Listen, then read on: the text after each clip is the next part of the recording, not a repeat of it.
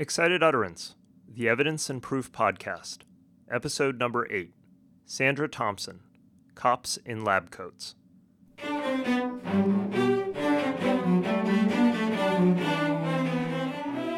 Welcome to Excited Utterance. I'm your host, Ed Cheng from Vanderbilt Law School. Excited Utterance is your podcast for cutting edge scholarship and developments in the world of evidence. Our goal is to bring a virtual workshop to you every week throughout the academic year. This week, our guest is Sandy Thompson. Sandy is the alumni professor of law and the director of the Criminal Justice Institute at the University of Houston Law Center. Sandy teaches criminal law, criminal procedure, and evidence, and she writes on a wide range of related topics, including eyewitness identification, wrongful conviction, and jury discrimination. Her recent book, Cops in Lab Coats Curbing Wrongful Convictions Through Independent Forensic Laboratories, was published by Carolina Academic Press and provides a comprehensive look at the problems surrounding forensics. The book discusses the reasons for forensic errors, including the lack of scientific foundations, the entanglement of crime labs with police, and cognitive bias on the part of analysts. It also chronicles the creation of Houston's Independent Forensic Lab, where Sandy is a founding member of the board of directors. Many of you are surely familiar with at least parts of the National Academy of Sciences report on forensics. Sandy's book takes the discussion an additional and important step forward.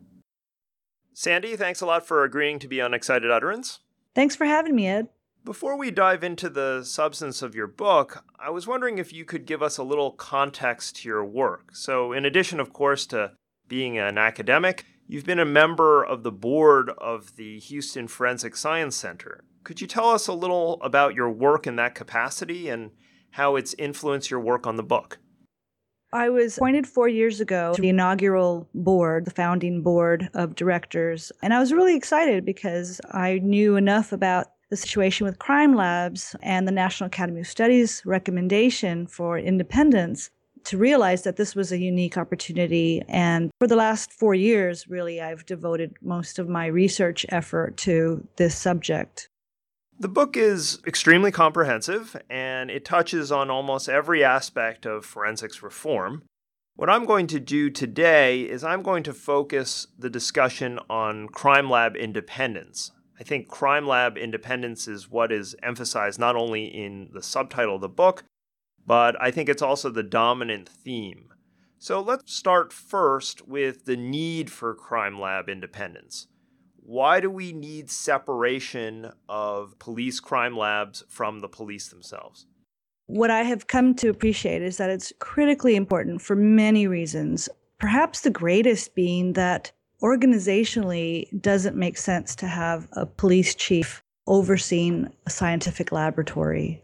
And when laboratories are a part of the organizational structure of a police department or a federal agency that's law enforcement, inevitably, and this is, you know, demonstrated nationwide, the labs just don't get the kind of funding that they need to do the kind of work that they're expected to do.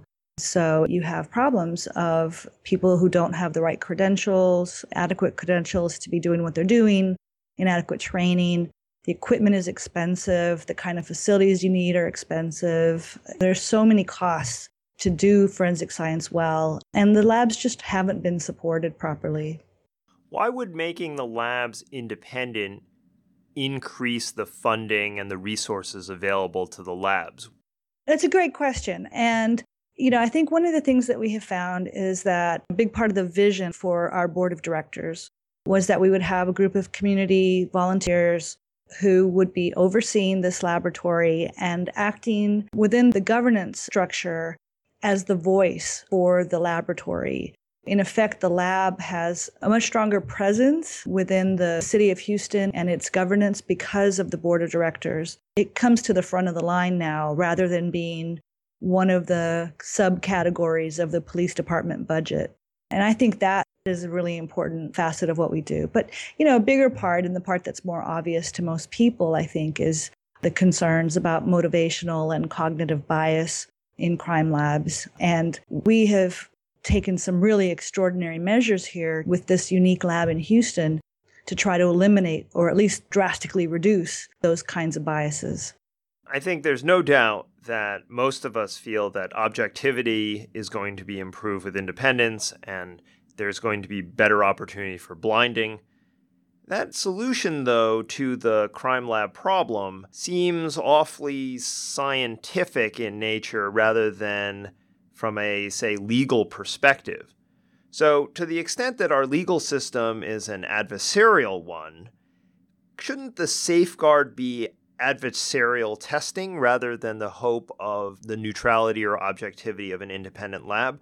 In many ways, what I'm asking is why isn't the solution to our crime lab problem a separate crime lab for the public defenders as opposed to an independent crime lab? I sort of break your question up a little bit, if you don't mind. Why a scientific remedy rather than a purely legal remedy? And I think the answer to that is we already tried that, right? And so the National Academy of Sciences was very clear and really reserved some of its harshest criticism for the judiciary and their hands off approach with regard to the admission of forensic evidence that was really very poor to terrible. So the judicial system has not worked.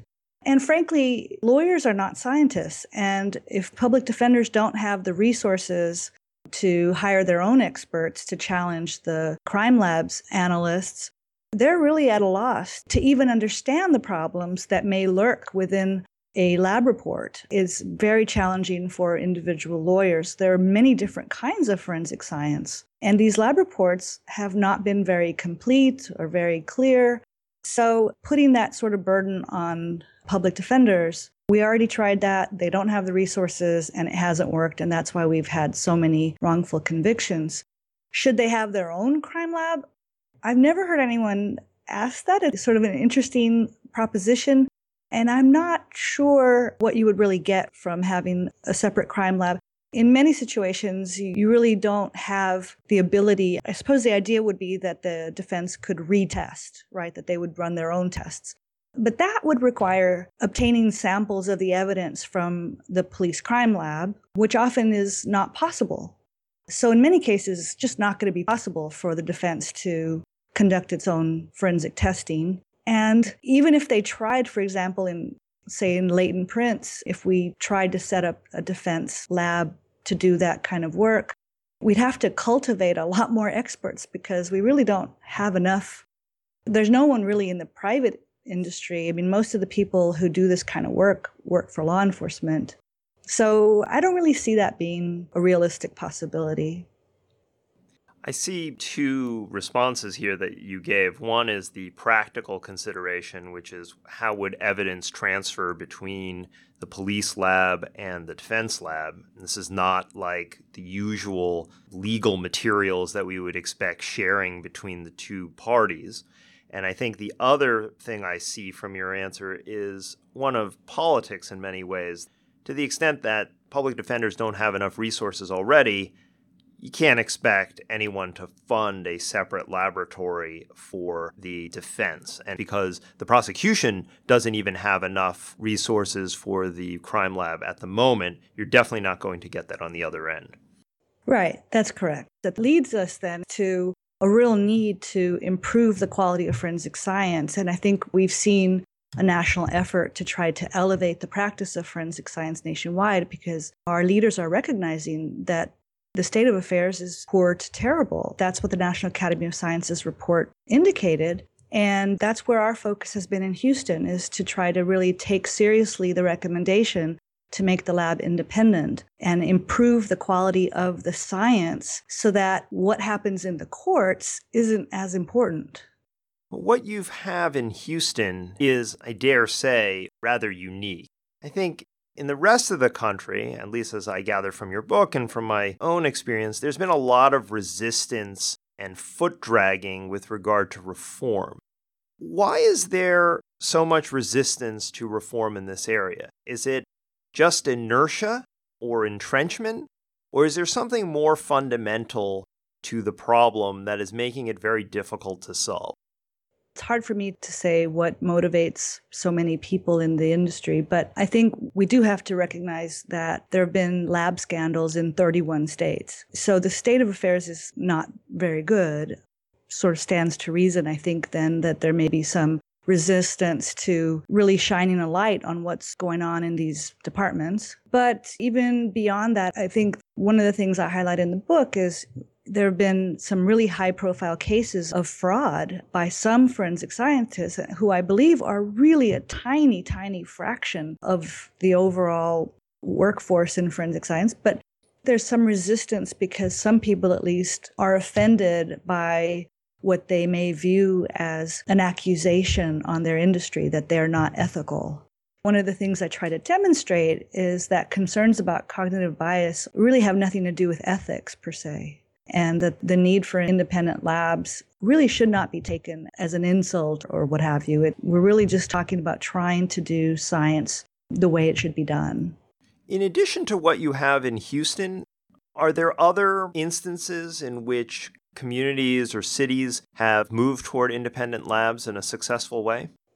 The state of Virginia, their state labs were made independent. Nassau County, I believe, also was taken out of the police department. Washington, D.C. set up a relatively new lab. They didn't really have much of a lab, but they set theirs up also to be independent. And we've had visitors from police departments around the country who have come to Houston to learn more about what we're doing. Most recently, the city of San Francisco, there was a grand jury there that made a determination that their laboratory should be made independent because of problems in San Francisco.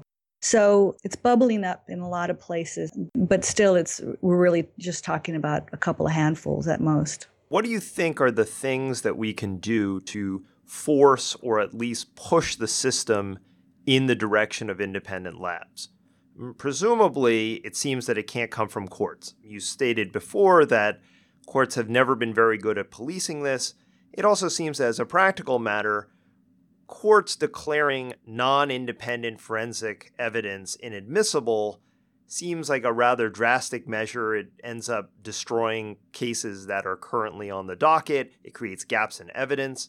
So there must be some other mechanism to push this along. Or is this really a matter of politics?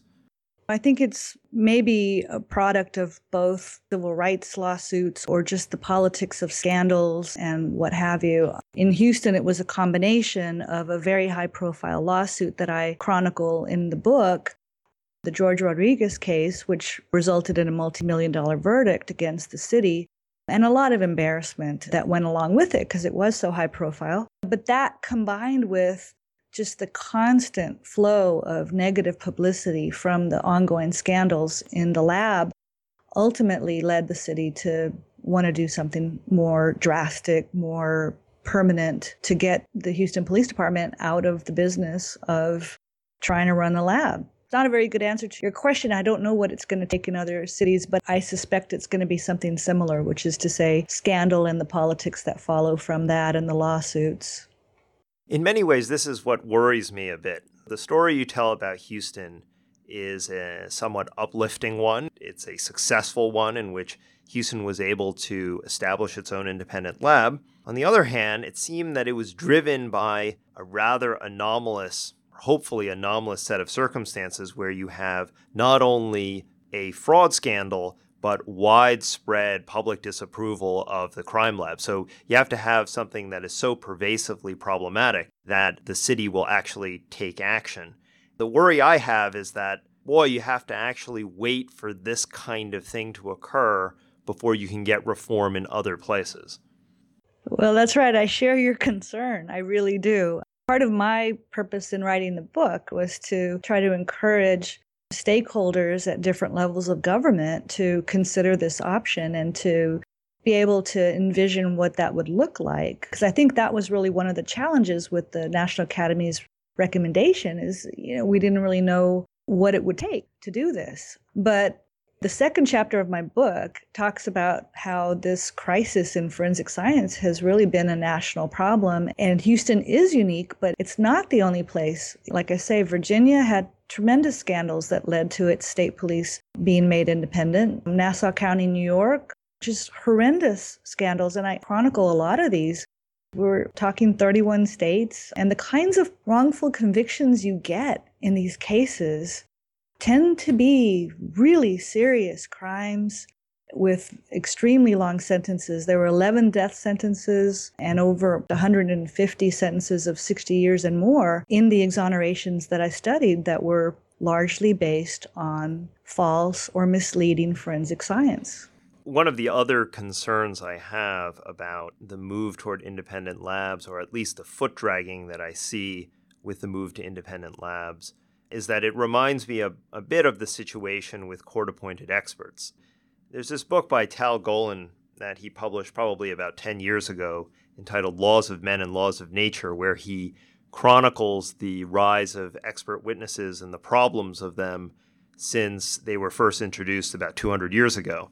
And the thing that struck me about the story is that there's a cycle where people express outrage about the biased nature of experts, and then reformers and scientists suggest and they set up systems to promote court appointed neutral experts.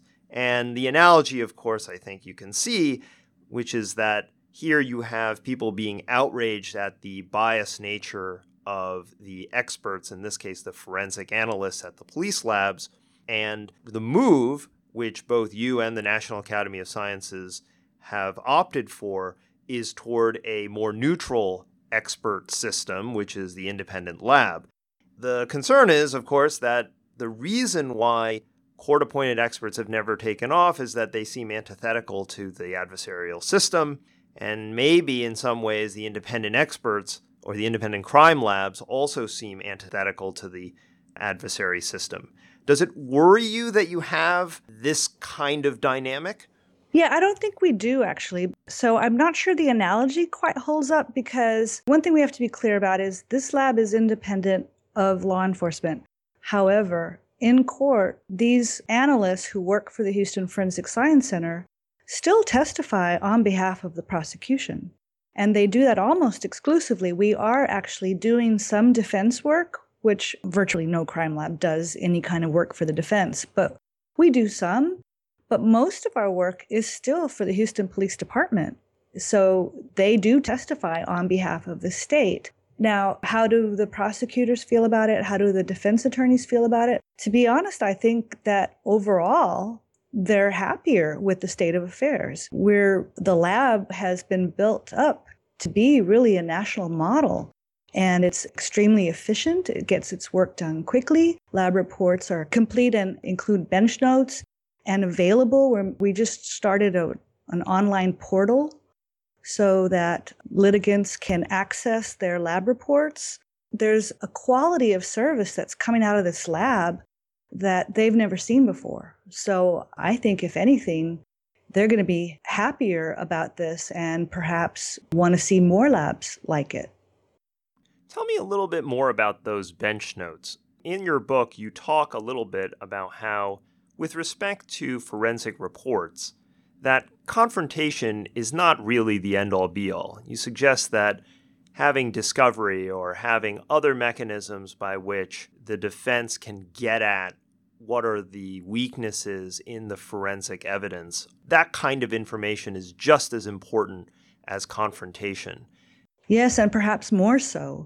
In the past, defense attorneys, when they did get lab reports, they would be highly conclusory, language was not clearly defined a lot of the issues that are being addressed at a national level right now and trying to get access to things like standard operating procedures and the analyst underlying bench notes was next to impossible. We're providing all of that. It's not an easy task. You can imagine the number of drug cases that are prosecuted in Houston. It's a huge number, and bench notes in drug testing are substantial. So, trying to get all of this automated and available online. We're doing toxicology for DWI cases. I mean, this is a big accomplishment. Do you see that as a function of the independence of the lab that you are able to get these bench notes or this additional disclosure of information?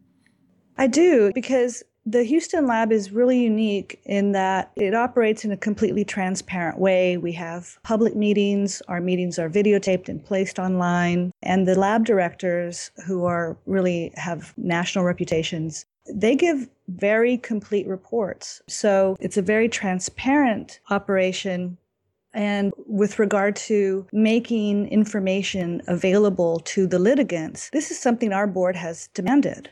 The chairwoman of the board is an expert in wrongful convictions. She's an attorney. And all of us, really, in different ways, have the same kind of goal, which is to make this lab work for the entire criminal justice system to ensure that there are no wrongful convictions that flow from any work done in that lab. And I think having that kind of orientation is really unique. So in crime labs, they work for police departments. It's a very different kind of orientation. And these are labs that are highly secretive and not inclined to share information with the defense. Sandy, a final question before we wrap up. You've obviously written an incredibly comprehensive book here, but I would guess that there are some issues or topics that you didn't have the time or the space to cover in the way you wanted. After this book, where is the space for further work in this area, either for you or, say, an aspiring young academic out there who wants to make a name for him or herself? You know, I think one place where I would look is at the United States Forensic Science Commission and the work that they're doing. They're putting out reports and asking for comments on these reports. And I think the topics that are being discussed at a national level, topics that I touch on, like what are the limits of testimony in different forensic fields, and what kind of rules should we have in court for the kind of conclusions that experts should be allowed to give. I think that's a critical area because a lot of the science that has been done hasn't been bad. For example, in the latent print discipline, I would dare to say that most of the work done in those labs, at least by experienced examiners, is very good. But it's a whole different matter when you talk about the kinds of conclusions that they draw from their examinations. And that's where there's so much room for thought and trying to advance the field.